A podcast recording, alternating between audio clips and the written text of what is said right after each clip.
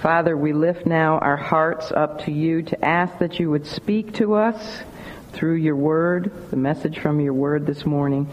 We ask, Father, that your word, as you have promised, would not return unto you void, but that it would accomplish the very purposes for which you have sent it forth for each one of us individually this morning. Everyone has their own particular needs and concerns, and we just pray that your spirit would would minister to every single person. May there be something each lady can take home with her today that she can use to make herself more Christ-like and more fruitful for your kingdom and your glory. And now, Father, may the words of my mouth and the meditations of my heart be pleasing and acceptable in your sight. And we pray in the saving name of our Savior, the Lord Jesus Christ. Amen. Well, if you remember back to our lesson two weeks ago, the Lord Jesus, or was it three weeks ago, the Lord had departed from Jerusalem for the last time before his final journey there, which would be in the spring of the year. He had been in Jerusalem to celebrate the Feast of Dedication. It was winter. That feast is also known as Hanukkah. All right, and the next time he would be going to Jerusalem would be in the spring of the year when he would not only attend the Passover feast, but he himself would willingly lay down his life to be the Passover lamb, the sin substitute for mankind.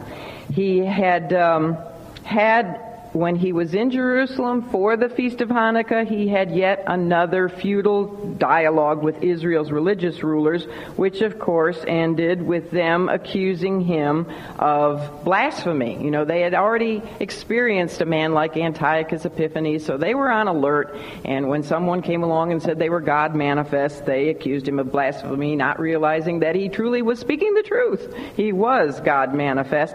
And remember, they picked up stones, they encircled him, picked up stones, and they were going to stone him to death. But then, as he always did, he amazingly passed through the midst of them. And where did he go? He departed from Jerusalem and Judea to go beyond the Jordan River into the area of Perea and that we read about in John 10 verse 40, and we mentioned how interesting it was that we find Jesus ending his public ministry in the same area where he had begun his ministry. Remember after his 40 days and 40 nights in the wilderness being tempted by Satan, when he departed from the wilderness, he had gone to the area of Perea beyond the Jordan, and John the Baptist had baptized him. So his ministry began and ended in this area of Perea. And it was in this area, which of course had the advantage of being further from the prejudiced influence of the ruling Sanhedrin in Jerusalem, and which had been spiritually prepared not only by John the Baptist, but also by the Lord's 70 disciples, that the Lord Jesus found his greatest acceptance. Amazing, wasn't it? And Perea was largely Gentile, which was sort of a foreshadowing of things to come. You know, that he would be accepted more by Gentiles. More Gentiles make up the church than Jews, although the church consists of both. But anyway, he had found great acceptance by the people there in Perea. And it was good for us to have finished the great 10th chapter of John's Gospel, which I hope from now on, whenever you hear John chapter 10 mentioned, automatically you will think of the Good Shepherd sermon. It was great that the Good Shepherd's sermon ended on a happy note. It told us that the people resorted unto him. They, and they said that everything John the Baptist had spoken about Christ was true. And we were told that many believed on him there. And that resulted in the Lord rejoicing in his spirit for the one and only time that it says in Scripture he rejoiced in his spirit. So we ended on a happy note. Now, in this first lesson of our Life of Christ 5 book, we go back to the second half of Luke chapter 13, where we had broken off in verse 21 to complete the second half of John 10 really confusing. We were in John 10, we went through half of the chapter, then we went over into Luke, and we stopped in the middle of Luke 13 so that we could go back and finish the second cha- half of chapter 10 of John, and now we're going back to the second half of Luke 13 to finish it. I am so glad that people smarter than me put together a harmony of the Gospels because it, I don't think I could ever do it. But great scholars took the four Gospels, Matthew, Mark, Luke, and John, studied them, studied them, studied them, and tried to put, to the best of their ability, the Lord's life in chronological order. And doing that is called a harmony. They harmonize the gospel. Now, they can't be dogmatic about every single, this is what he did first, this is what he did second, da da da da da. But to the best of their abilities, they have laid out his life chronologically for us. And I am using the one that most scholars say is the very best ever written, and it's a harmony by Dr. A.T. Robertson. A lot of you have probably heard of him. His and Dr. Dwight Pentecost agree almost, they're almost 99% in agreement. So I feel pretty confident with what we're doing chronologically here, but I'm just so glad somebody else did this work because I would never have figured it out, you know. I don't think any of us would have, but um, anyway, so we're going to be in Luke now. You can look ahead in your books and you'll see that for the next few weeks we're going to be in Luke's account, Luke's gospel, and we'll be there until we get to the middle of Luke 17, and then we'll go back to John's gospel and we'll be in the 11th chapter of John's Gospel. Now, how many of you know what John chapter 11 is all about? The resurrection of Lazarus. So, and that's just in a few weeks. I, I don't know what lesson it is, 109 or 110 or something like that, but we'll be there very shortly at the resurrection of Lazarus from the dead. And that should tell you how close to the end of the Lord's life we are because when he raised Lazarus from the dead, it was only a few weeks before his own crucifixion. And so we're getting very, very close to the end of the Lord's life. Now, that would also make you think that we're getting close to the end of our Life of Christ study, right? Wrong. we just finished the fourth volume in our Life of Christ study, did we not? How many more volumes have we got? Four. So we're exactly at the halfway mark. If you, it's amazing, but if you took the four Gospels uh, and put them together, do you realize that half of the Gospel contents are with regard to the Lord's last week of life, His Passion Week? So, what does that tell us?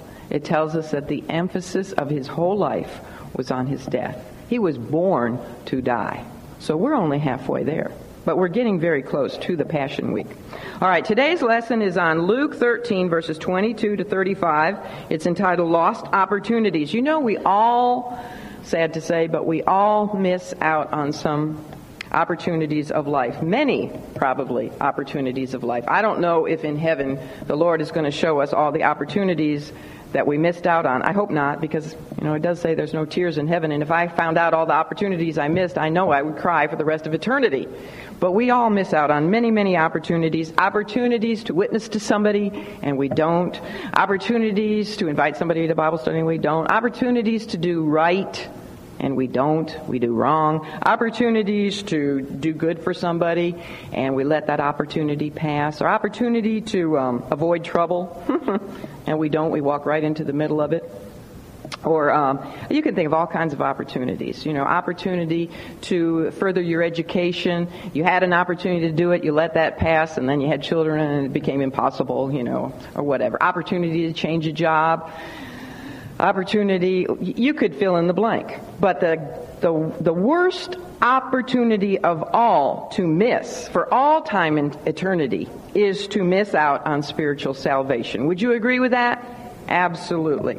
To let the Lord Jesus Christ, who is, no matter what the world says, and how intolerable they think we are for saying this, but to miss out on the one and only Savior, the Lord Jesus Christ, there is only one way to heaven, and He is the way. No man cometh to the Father but by Him. To, to let Him pass our way and either ignore or reject Him. That is the worst missed opportunity that there possibly can be. Period. End of sentence.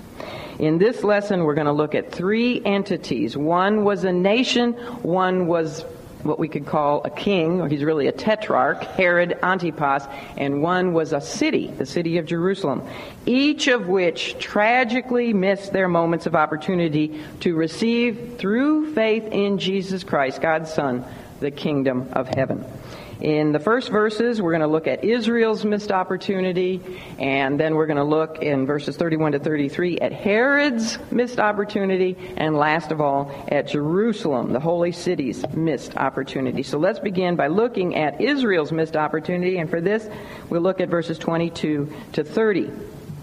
It says in Luke 13, 22, and he, Jesus, went through the cities and villages, and if you want to write in there, of Perea, teaching and journeying toward Jerusalem.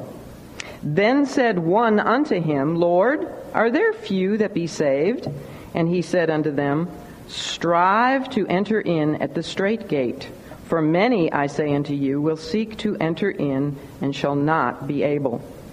When once the master of the house is risen up and hath shut to the door, and ye begin to stand without and to knock at the door, saying, Lord, Lord, open to, unto us, and he shall answer and say unto you, I know you not whence ye are. Then shall ye begin to say, We have eaten and drunk in your, thy presence, and thou hast taught in our streets. But he shall say, I tell you, I know you not whence ye are. Depart from me, all ye workers of iniquity. There shall be weeping and gnashing of teeth when ye shall see Abraham and Isaac and Jacob and all the prophets in the kingdom of God, and you yourselves thrust out. And they shall come from the east, and from the west, and from the north, and from the south, and shall sit down in the kingdom of God. And behold, there are last which shall be first, and there are first which shall be last. Jesus is journeying toward Jerusalem. And did you realize that his journey toward Jerusalem for the last time, for you know the Passover, that his last journey to Jerusalem took place in three stages. The first stage was back in Luke 9:51 when we read that he left Galilee for the last time and he steadfastly set his face toward Jerusalem, you know like flint he went to Jerusalem. He passed through Samaria. James and John wanted to, you know, send fire down on some Samaritans. But when he got to Jerusalem, that first stage, it was in order to celebrate the Feast of Tabernacles. That's when they set up all the booths and it was an eight day feast, and it was at that time that he had declared himself to be the source of living water. He had also said that he was the light of the world, and he had even gone so far as to declare himself to be the great I am. Remember when he said, Before Abraham was, I am. Now, after some time in the area of Perea, of course, he had left Jerusalem after the Feast of Tabernacles, and he had sent his 70 out, and then he himself had kind of gone into the, uh, well, he was in Judea for a while, and then he worked his way over into Perea. And he's been in Perea for probably at least a month and a half or so, and now we read of his second stage of his final journey to Jerusalem. And this is in uh, verse 22 here. He went through the cities and villages, that's of Perea, teaching and journeying toward Jerusalem. He's, he's traveling toward Jerusalem, but he's on a time schedule and he can't get there too soon. He has to get there at the time of the Passover celebration, which is in the spring of the year. So as he's traveling, he's going at a slow pace, a slow but steady pace. And everywhere he goes on his way, he is doing what he always did he's teaching. He's teaching, and I'm sure he's probably healing and performing miracles, although it doesn't say that. He continued to do exactly what God had sent him to do. He did not grow weary in well doing. He did not slack off or forget his call and his mission. Whether we are told he was in a large city or whether he was in a small village, it didn't make any difference to him. He taught the Word of God in season and out of season to anybody who was willing to stop and listen. He gave a special opportunity to everyone he came into contact with to receive his words and to receive his kingdom, to receive him. Well, somewhere along the way, I don't know exactly where because we're not told, but an individual approached him with a question. The question was, Lord, are there few that be saved? Now, this person, who was probably a man, was not asking how he himself might be saved, which we've seen. Certain people have come to him and say, you know, how can I know that I'm saved or how can I receive eternal life? This man doesn't ask that question. He asks, rather, if those who are saved will be many in number or whether they will be few in number. He was probably, he, he possibly was asking out of curiosity because this was a question and debate that uh, the Jewish people like to ask themselves. You know, they love to debate about every issue that there was, and this was one of those issues that they loved to debate about whether there would be many in the kingdom. Now, um, in light of his response, the Lord's response to this question, which focuses primarily You'll notice what I read, you know, about um, Abraham and Isaac and the prophets, and yet you yourselves will be thrust out. Many will come from the east. He's really, his answer is to the Jewish people, and his answer is really to the nation of Israel. So, in light of that, the man's question really was basically, um, Lord, when the messianic kingdom comes, will only a few people enter into it? Now, he may have asked this question because he knew that Jesus, by and large, was being rejected everywhere he went. You know, he'd been rejected in Galilee. He was rejected by the religious leaders. That was the most important of all to the Jewish people. And he had been uh, rejected by and large in the southern province of Judea. And so maybe this person, I don't know, maybe this was even one of the Lord's own disciples. We just aren't told. But he wondered if there maybe would be any success at all to his ministry after such rejection. On the other hand, the one who asked the question may have been anxious about his own spiritual condition. I, I just don't know. We don't know what was going on in this man's heart. But at any rate, it seems to have been a legitimate question.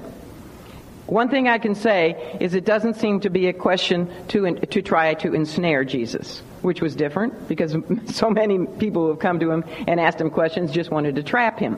This man really seems to want to know what the answer is. And it's a good question. What would you all answer to that question if it's asked of you? Are there few that are saved or many? What would you say? Few. All the ladies yesterday said the same answer. And I guess we get that from over in the Sermon on the Mount when the Lord Jesus in Matthew 7, 13 and 14 said, Wide is the gate and broad is the way that leadeth to destruction, and many there be which go in thereat. Many are on the broad road that leads to destruction. And he went on to say, Because straight is the gate, and narrow is the way which leadeth unto life, and few there be that find it. So that sounds like, yes, there's few that find the narrow way. Many on the broad way to, to death and destruction and eternal hell few that find life through the one way, Jesus Christ.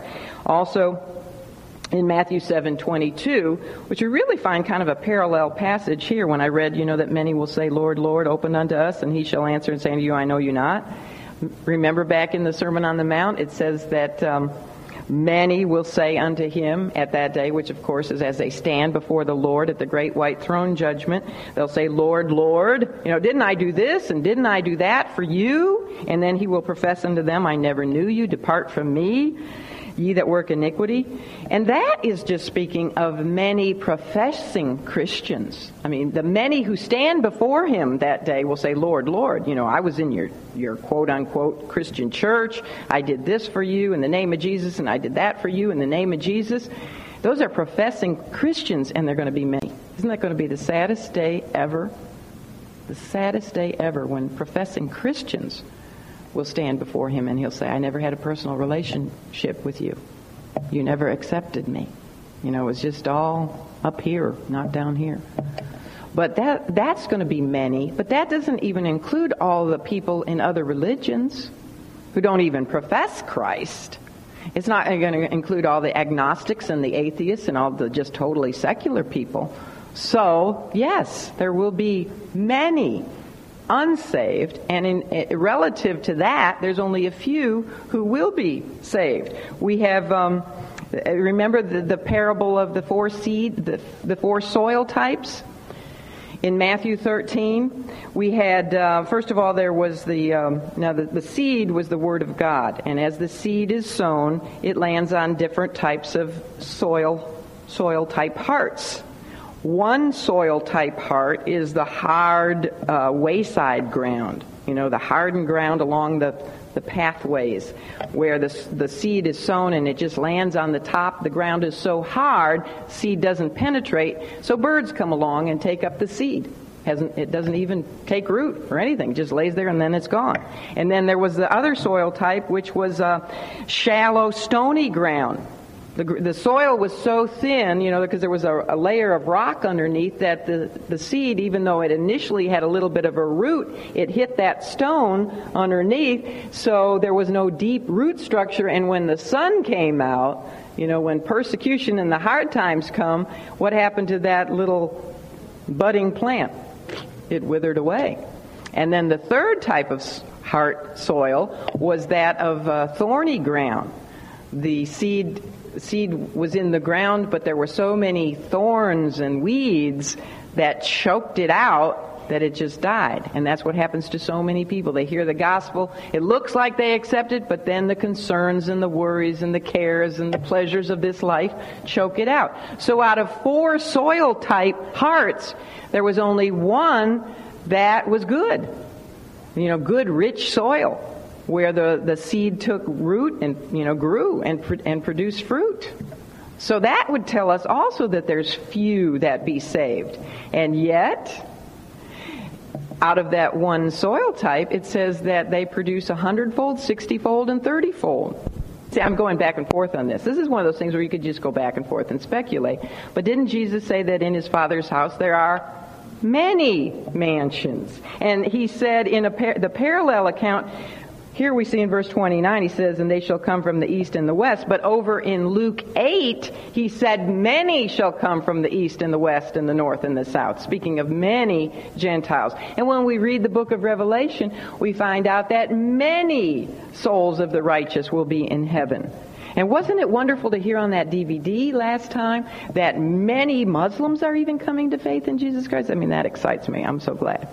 So, there will be many, many multitudes of people saved, but relative to those who are lost, it will be few. So really the answer is few. But the Lord Jesus, we notice, didn't answer the man's question. He answered the man, but he didn't answer the man's question. He didn't just come right out and say, yes, few will be saved, or no, many will be saved. Instead, just as he had done at the beginning of this chapter, if you can remember back, if you can't, you can look at verse 1, when he had been told about some Galileans who had been murdered by Pilate, and their blood had actually been mingled with the blood of their sacrifices. Remember when he answered those people who told him about that as if he didn't know? They were trying to get him to say uh, they were murdered because they were terrible sinners. They were worse sinners than the rest of us. But he didn't address that. He rather made the whole issue personal. Don't worry about those Galileans who were murdered, except ye repent, ye shall all likewise perish. And that's exactly what he does here. He doesn't answer the man's question, but he makes it personal. And he doesn't just make it personal to the man who asked the question. Notice it says uh, at the end of verse 23, and he said unto them. He didn't just speak to the man, he spoke to everyone who was standing around listening. And um, the big question he went on, in effect, to answer. The big question is not how many will be saved, but will you be among them? Whether that number is many or few, will you be one of the number who is saved? and uh, that's the most important question. He says, you know, basically get that question settled first. And then, if you want to, you can spend the rest of your life speculating about whether there will be many or few. You know, but really, that's not, not that's not the big issue. Then you should spend, you know, once you have it nailed down that you are part of the few or the many who will be saved, that you will enter into the kingdom of heaven because of your faith in the Lord Jesus Christ and your acceptance of Him, really then you should spend the rest of your life trying to get that number increased, whatever it's going to be, by witnessing to others and um, telling them how they can enter into the kingdom of heaven. You and I don't need to spend a whole lot of time and energy dealing with issues that take us into the realm of speculation. Although I'm guilty of this. You all know that. I just sometimes get carried away trying to speculate this and that. But we don't need to spend a lot of time there. You know, there is no way that we can ever take all of the scripture and put it into neat little boxes and categorize it and then tuck it away in file drawers, is there? there there's just, there's just, now that's not to say that there aren't certain truths and certain teachings and doctrines, doctrines that we do need to be sure about and that we can nail down and categorize and put in file boxes and know and count on them as being sure. But we can't do that with everything, can we? I mean, there's just some things that at this point in time we don't know. Only God knows. But what we do know is that will not the judge of all the earth do that which is right? We can rest in knowing that He's going to do what's right with those questions that we don't always have answers to. Now, one day we'll know those answers, but right now we have enough to learn about just in what we do have, don't we? I mean, if it's going to take us eight years just to study four Gospels, you could easily spend six, ten lifetimes or more trying to study this whole book, right? So we have enough to do just in learning what we are told, and we don't have to, you know, spend a lot of time speculating about the rest of it whether there's few or many. But I do think it's going to be few relative to the many, but it's still going to be many. now, what did Jesus say to this individual and unto all who were listening to him? Well, he gave a command. Isn't that interesting? He answered a question. He usually answered a question with a question or a command. And here he gives a command. And it's the same one we saw back in Matthew 7:13 where he said, "Strive to enter in at the straight gate. The way to salvation is straight and narrow." Isn't it? It's just like this aisle here. It's very straight and it's very narrow. Truth is like that. People in the world don't realize that. They think truth should be broad. You know, but when they go to school and they learn arithmetic, that's what we old people call math 2 plus 2, the only right answer is 4. You know, truth is not broad, it's narrow. It's only one right answer. It's 4. It's not 6, it's not 8, it's not a 1,000. So there's a, the only way to salvation is straight and narrow. It's not crooked in direction. It's not crooked in purpose. It's not crooked in morals. And it's not crooked in its source. There's only one mediator between God and man, and that is the Lord Jesus Christ, just one way. Now the word strive, we've talked about this before, comes from the Greek word for agonize. Agonizomai agonize. It means to exert absolutely the fullest force that we have. It was used of athletes who were contending in the Olympics. The Olympic events. Now, if some athlete has made it all the way to the Olympics, you know that he is, is striving, striving, agonizing. He gets up first thing, and I've heard some of them get up like four, three, four in the morning, and they start working out, and they they just practice, practice, work out, work out, you know, and and they just agonize so that they can win either the gold or the silver or the bronze medal. It's also it also was a word that was used for somebody who was wrongly accused of murder. Now, if you were accused of murdering somebody and you knew you were innocent, what would you do? You strive to prove yourself innocent. You would hire the best lawyer there was. You, I mean, you would spend every last penny you had. You would, to your fullest energy level, you would do everything that you could to get yourself, you know, out from under that accusation. So that's what that's where the word comes from. Um, he's saying, don't rest. Don't rest until you know that your salvation is a sure thing. You know, we pray for people we don't know whether they're saved or not. Lord, don't give them any rest at all. Don't give them any false comfort, any false security. Don't give them any peace until they know for sure that they have this ultimate issue settled. Seek ye first the kingdom of heaven and his righteousness. The kingdom of heaven is so vital an issue that a person should exert all of his strength, all of his energy, all of his effort, all of his focus to, to surmount any obstacle that gets in his way. And that obstacle might be family. It might be our worst enemies, the world, Satan, our own flesh, is a great obstacle to overcome because we don't like to die to self, take up our cross and follow one like Jesus. But we should. We should strive to do all we can to make sure we truly are through that narrow gate. You know, going through the narrow gate is not really easy. You know, it's free. There's no charge. But it's like, I think I've told you this before. I think of a turnstile. You know, when you go through, uh, we used to have a, a Kmart when I was growing up. I think it was a Kmart or one of those kind of stores where you had to go in through a turnstile I think to go to Disneyland or some places, you have to go through turnstiles to make sure you have your ticket and everything. But going through one is not easy. Of course, you can only go through one at a time. Also, you know, somebody else can't drag you along just because your parents are Christians doesn't mean you are.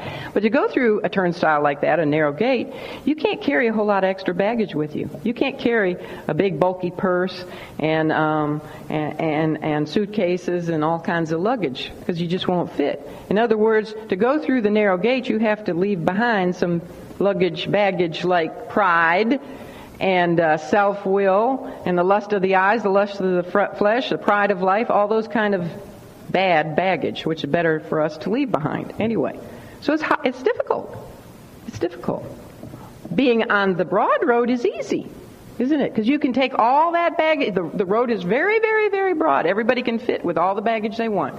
You can fulfill all the lusts of, the, of life, you know, have all your pleasures met. As you walk along, you'll have all kinds of companions with you, people to talk to, and the narrow gate, you know, few of us, sometimes it gets kind of lonely. Sometimes you have to leave the family behind and all that sort of thing. But Broad, Broadway is, is um, much easier way to walk, but it leads to destruction. My girls and my grandchildren, um, there's just the three females and our three grandchildren. We were at a, a mall this past weekend. Now, I am getting to the age where I hate to shop. I used to like to shop. Now I hate to shop. I don't even like to grocery shop. I don't like to shop for clothes. I, I just don't like shopping anymore. So I have not been in a mall in a long time. This mall was in Myrtle Beach. Whew. I was like, I thought I was at the zoo. I, I mean, I cannot believe what's happening to people. I just can't believe it. The hairdos and the, I'm sorry if I offend anybody, but the tattoos from head to toe and the hair colors and the weirdos and the open homosexuality and I just saw everything and I, I girls, we got to get these little guys out of here. This is pornographic. It's awful. And this isn't even summer. You know, when it's summer, then they take all the clothes off. But Whew. Oh no, Broad Road seems to be getting broader. Mm. uh, However, there's come, the Lord's warning here is that there is coming a day when many will seek to enter through the door of salvation, but bad news is that it will be too late. They shall not be able, it says in verse 24. Their day of opportunity will be past. Remember how Jesus answered those who told him about the murdered Galileans? What did he say? Main thing is, except ye repent, ye shall all perish likewise.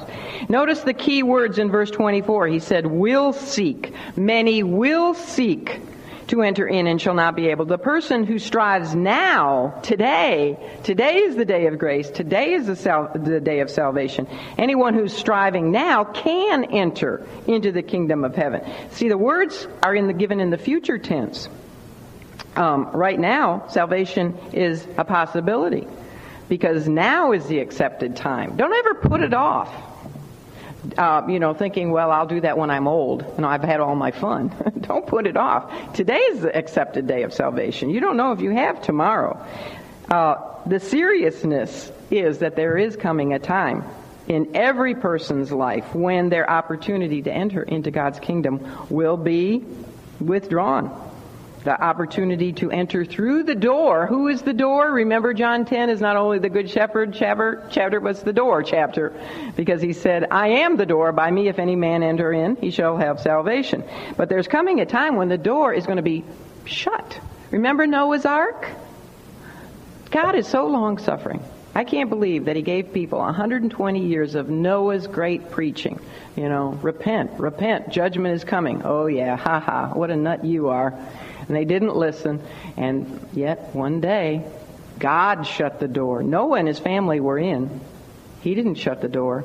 It said God shut the door. And then, don't you know what awful scene it must have been as the heavens opened up and the rain came down and the springs underneath the ground just thrust forward and uh, the water started rising and rising and the people were screaming and knocking and banging on, on, on Noah's ark. And Noah couldn't do anything about it. He couldn't open it. God had closed it. It was closed. Judgment was here. That's the same thing that's going to happen in the end times. There's a day of the, the day of opportunity will one day be past. God's God is long suffering. I have no idea why He has been so long suffering with all the rebellion of mankind over all these years. Ever since the beginning, man has rebelled against Him. And when I see the rebellion in the world today against Him, I don't know why He keeps waiting. But there is a limit to his long suffering, and the reason for that is because God is a holy God. And a holy God must punish sin, right? I wouldn't want a God who didn't punish sin because that would mean he was just a ho ho benign old Santa Claus in the sky and you know everybody could get away with everything.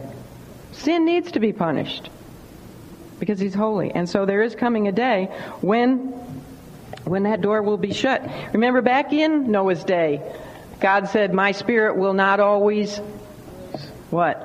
Strive with man." Same word as agonize or strive to enter in into the, the uh, narrow gate.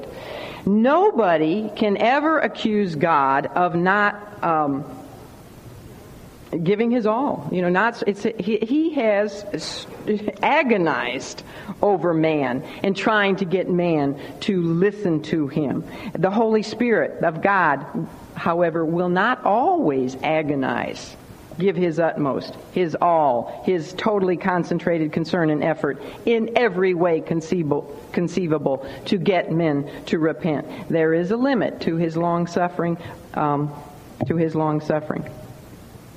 You know, it's interesting. I thought about how God, how God, Jesus, told us to strive to enter in because it's such an important issue. He, God the Father, God the Spirit, has striven with man. Is that a word, striven? Have strove, strived, have strived. I don't know. What is it, Joan? She doesn't even know. today I strive. Let's see. Today I strive. Yesterday I strove. Shall have striven. Anyway, whatever it is.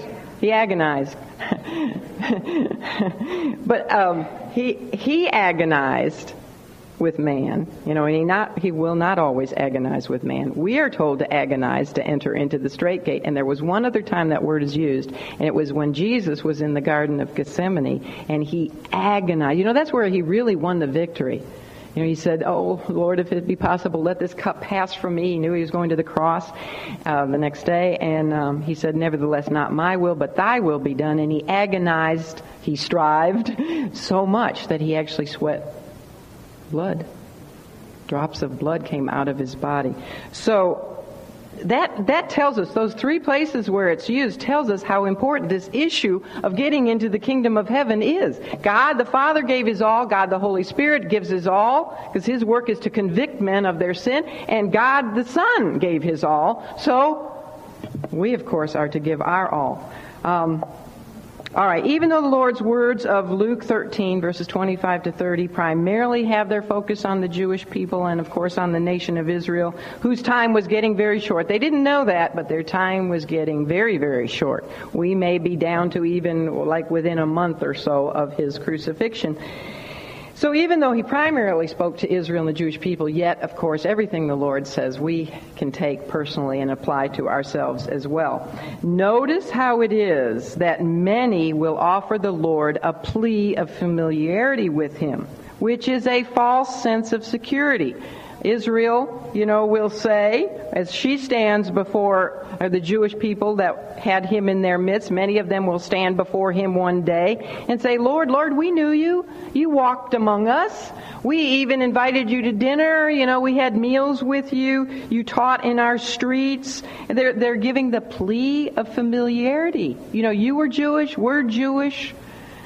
And, and that's a false sense of security because the bottom line is even though they had enjoyed his fellowship for some 33 years, they didn't by and large submit to him as Lord and King, as Savior and Messiah. And, um, and, and therefore Israel sadly missed her moment of opportunity.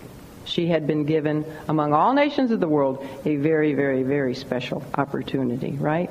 She's going to be held much more accountable.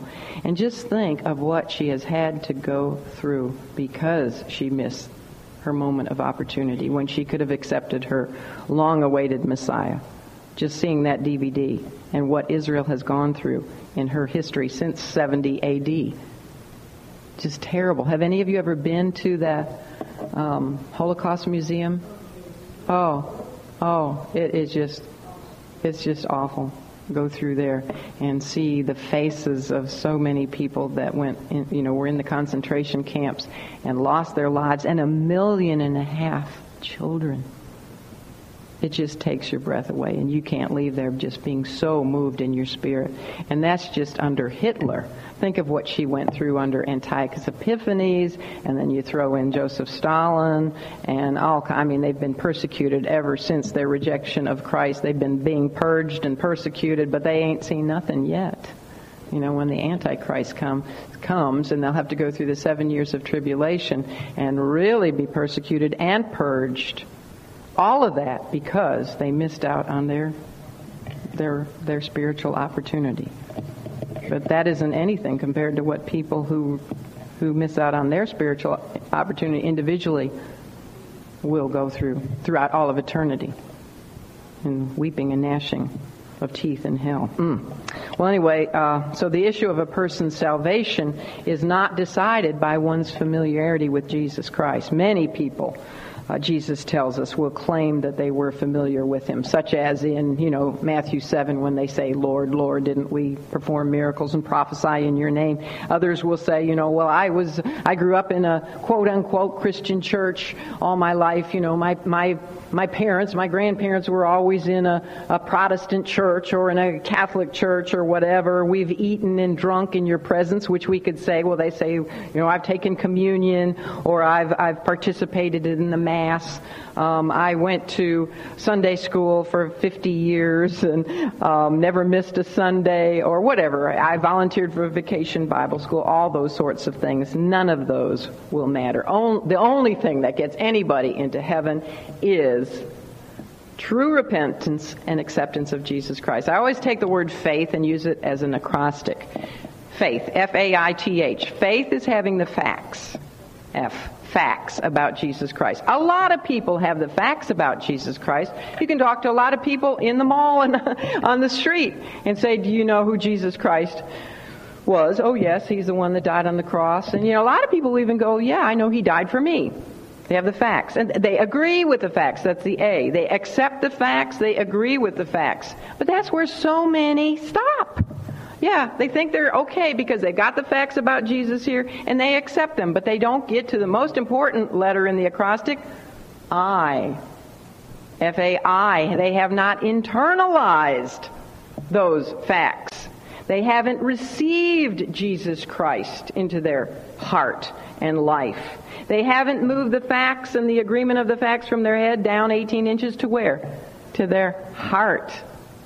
You know, you've got to invite him in to as many as receive him. That's where so many churches stop. You know, they just talk about Christ and they don't tell people except you be born again. You cannot enter into the kingdom of heaven. It's a tragedy. It's awful.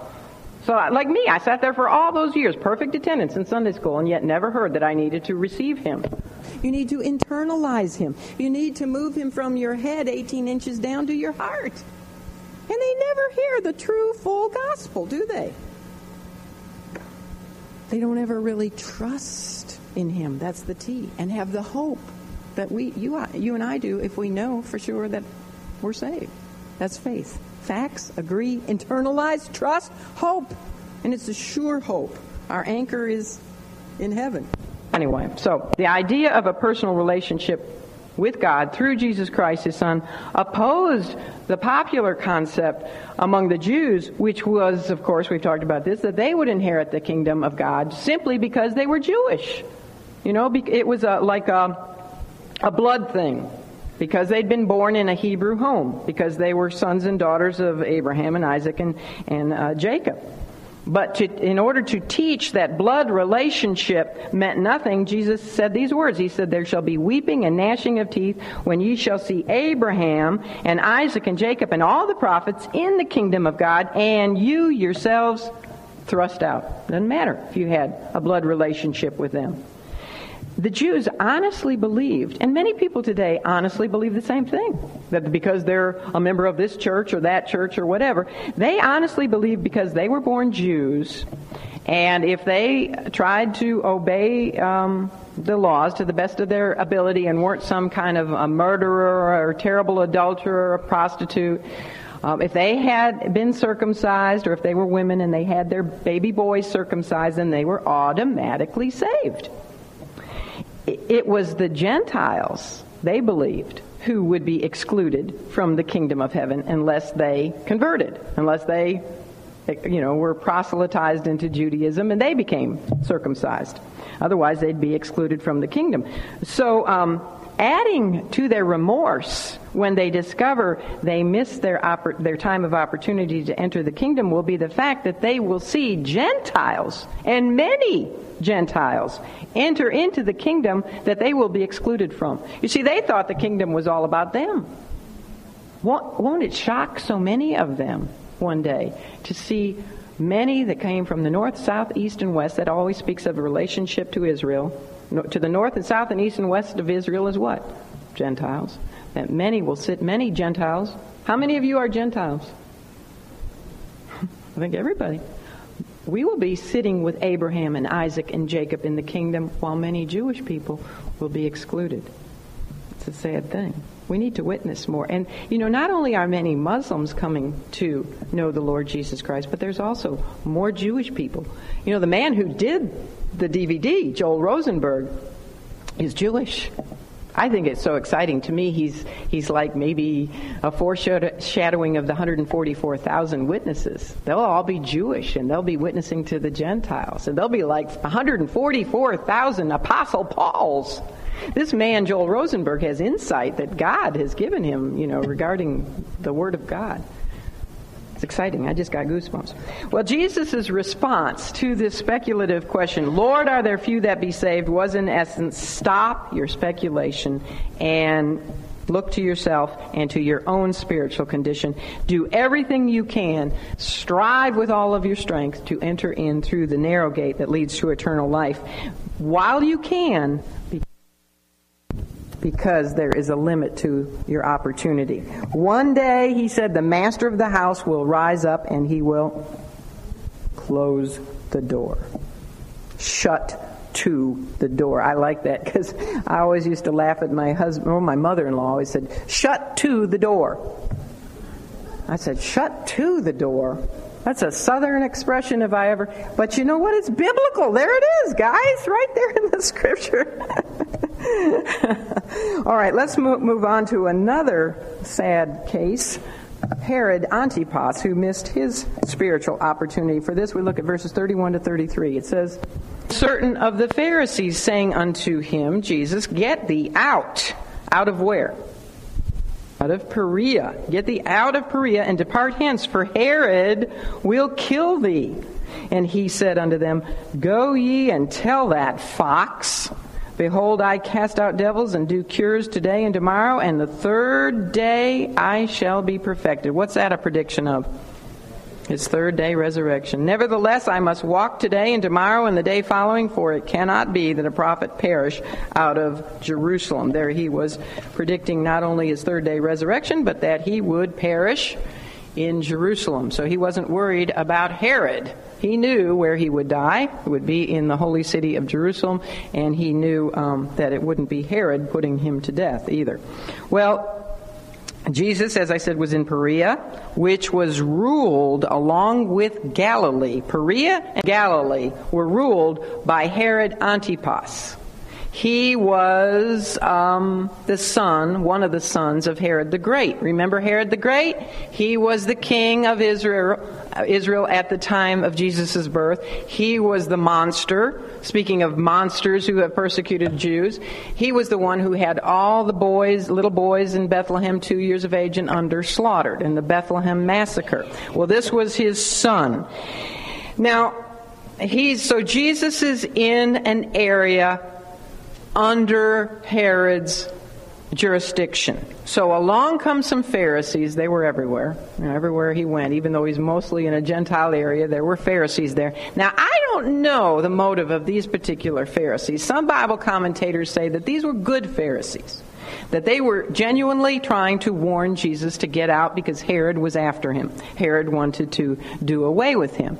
And this may well be. I tend more toward that because otherwise, why would they tell him? Now, some say that the Pharisees told him to leave Perea because they wanted to force him back into Jerusalem where he could be captured and killed. And that could be too.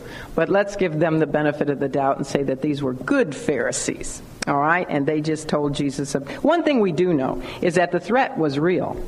Herod was indeed trying, he, he, wanted, he wanted to get um, Jesus. And we know that because of his um, reply. He said, Tell that old fox. I love that. Jesus sure does use a lot of animals to describe people, doesn't he? But a fox. Now, foxes were not appreciated at all by the Jews. They thought of foxes as very, and they didn't like Herod, did they? well, other than the sect of the Herodians, but the other Jews did not like the Herod dynasty because they were cunning, sneaky. You know, fox a fox does its its hunting at night under cover of darkness, and they're crafty. So they the Jews didn't like foxes. Now, do foxes attack sheep? Yeah, I guess they would. So foxes are the enemy, but he's, you tell that old fox. Now, do you remember that there was a time in Herod Antipas's life when he had an open door of opportunity to listen to a very godly prophet of God? Who was that prophet? John the Baptist. Now, Herod actually really liked John the Baptist. Even though Herod had thrown him into prison because he spoke out too much about his, uh, Herod's adulterous relationship with his brother's wife. You know, John just wouldn't be quiet about that, so he had to throw him in, pers- in prison, probably because his wife nagged him to death, get rid of him. Um, so he put him in a prison. But remember in Mark 6, it tell, told us that Herod used to go down into the prison and talk with John for hours at a time. He really enjoyed listening to John. And he, he acknowledged that John was a godly and just person. And it even told us that he he did many of the things John told him to do. So there was a point in his life when he had an open door of opportunity. Sadly, um, he allowed the lust of his flesh and his reputation before his peers to get in the way, and um, he wound up having John the Baptist beheaded. And he was exceeding sorry about that, we are told. He didn't really want to kill him, but he was more concerned about his own reputation. So, um, so you know, in that we saw his door of opportunity to be, beginning to close a little bit, you know. And then when Herod first began to hear reports about Jesus, remember what his reaction was? His conscience was still at work because he feared Jesus, because he thought that he was John the Baptist raised from the dead. However, um, the door of his opportunity be- began to close because the next time we hear about this tetrarch of Galilee, we find he, he was very anxious to meet Jesus, but it wasn't because he was interested in hearing his message. You know, he had been interested at one time in the message of John, but now when he wants to see, or when he did want to see Jesus, it was only to see a miracle. So he's regressing. You know, he used to like to hear spiritual things. Now all he wants to do is see a miracle. You know, by the time, and now we find out that he's after Jesus to kill him. Maybe he wanted to see him do a miracle and then he would kill him. I don't know. But the, when he finally, for the first time, meets the Lord Jesus face to face, it's really sad. His conscience had been totally seared, and we know that because Jesus won't speak one word to him. He won't utter one word to him. Now, Jesus stood before Pilate and had a conversation with him, but when he stood before Herod, not one word. He knew it was at that point in time too late for Herod. He had missed his time of spiritual opportunity, and his conscience was totally seared. That's a sad sad place to be. All right, so um, let's see where I want to. How much time have I got? I probably. I probably what? I have 10 minutes? I have 10 minutes. Okay. His reply, the Lord's reply in verses 32 and 33 indicates that he wasn't concerned at all about Herod's threat. As I said before, you know, he knew he was on a divine timetable. And so he wasn't afraid for several reasons. One is because he is King of Kings and Lord of Lords. He is Creator God, and he is not going to be afraid of some puny little tetrarch. Right? Course he's not. He's not afraid of any man fear of man brings a snare. And that would have been sin if he was afraid. So he wasn't afraid of Herod. He wouldn't have called him a fox. He knew that would get back to him. And he didn't leave Perea at that time. You know, he's slowly but steadily working. And, and, and he knew he was going to die at the Passover. That's, you know, when he was scheduled to die. because he was the Passover lamb. So he wasn't worried about Herod. And uh, he, he also, as I said before, knew that the place he was going to die was outside of Jerusalem. It wasn't going to be in Perea. So he called him a, he called him a fox. And um, then he predicted his third day resurrection. Now let's move. Let's just move real quickly to this very, very sad lament that the Lord gave to Jerusalem. And we're going to see this almost an identical lament in the, the um, Olivet Discourse when Jesus departs um, out of the city of Jerusalem and goes up to the Mount of Olives, and he's standing there and he looks over the city and he says the same thing Oh, Jerusalem, Jerusalem. Here, he is not looking at the city, but he'd just been thinking about the city, you know, when he said that, a, for it cannot be that a prophet perish out of Jerusalem. So while he's in Perea, he's thinking of Jerusalem and he gives this lament. He says, Oh, Jerusalem, Jerusalem, which killest the prophets and stonest them that are sent unto thee. How often would I have gathered thy children together, as a hen doth gather her brood under her wings, and ye would not. That is such a strong proof right there that man has free choice, human responsibility, isn't it? It's not ye could not because I didn't elect you to receive me. It's ye would not. You know, yes, the Bible teaches divine election, but it also teaches human responsibility, doesn't it? They wouldn't accept him. It was a willful thing. And he says, Behold, your house is left unto you desolate, and verily I say unto you, ye shall not see me until the time come when ye shall say, Blessed is he that cometh in the name of the Lord.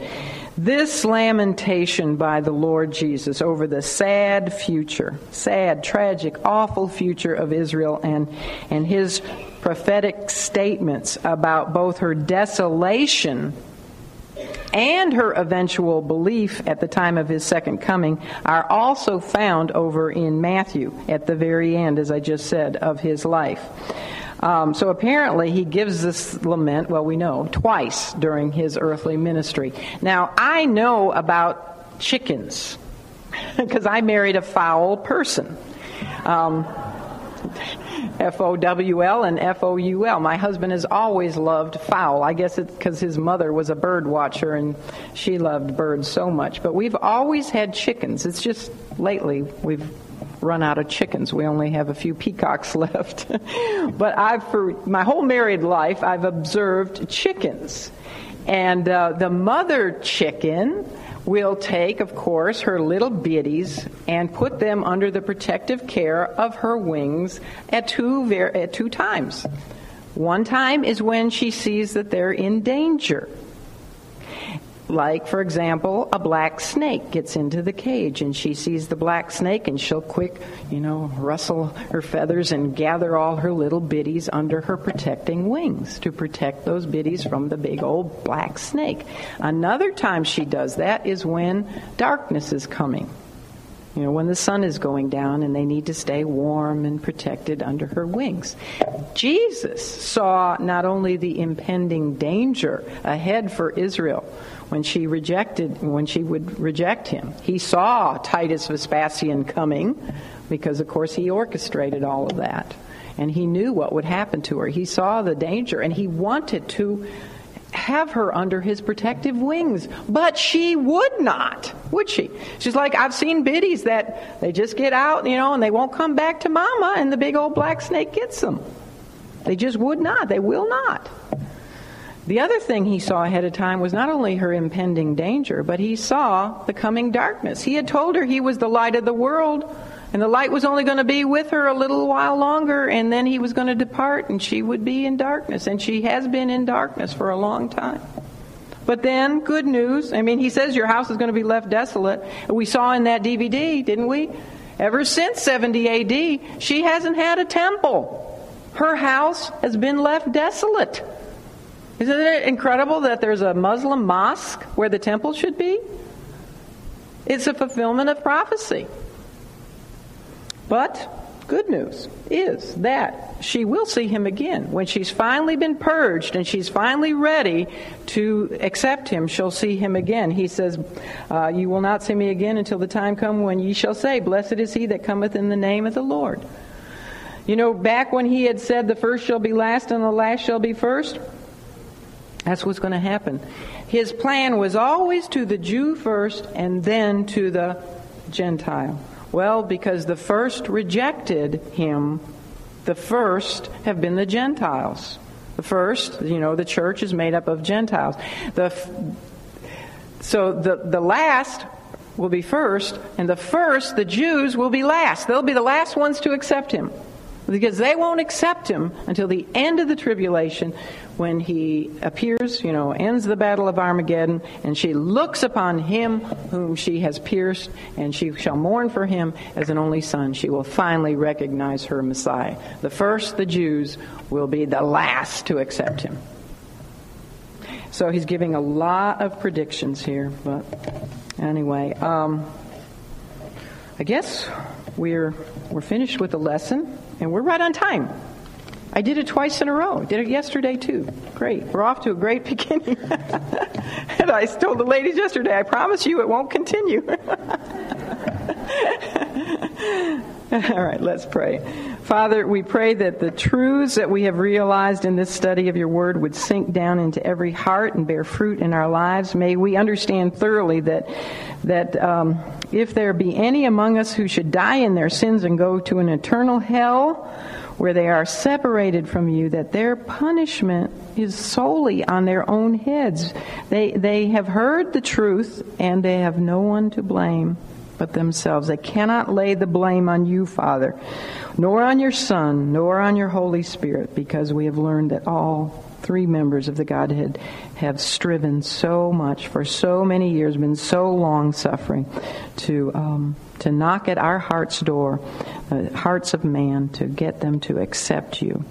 And sadly, we don't want anyone here to one day be knocking and it be too late, that the door be closed. So I pray, Lord, if anyone has that opportunity today to accept you into her heart, to know for all of eternity that she truly is going to enter into the kingdom of heaven, that she wouldn't let this opportunity pass, that she would take care of that matter today and know that she will not come into condemn- condemnation. Thank, thank you for this time together this morning. I pray that you will bless each woman this week as she gets into the scripture herself and does her homework questions, that you will um, speak to her individually. And um, Lord, use us as your lights as the salt of the earth until we assemble back together next Tuesday. For we pray, Jesus, in your blessed holy name. Amen.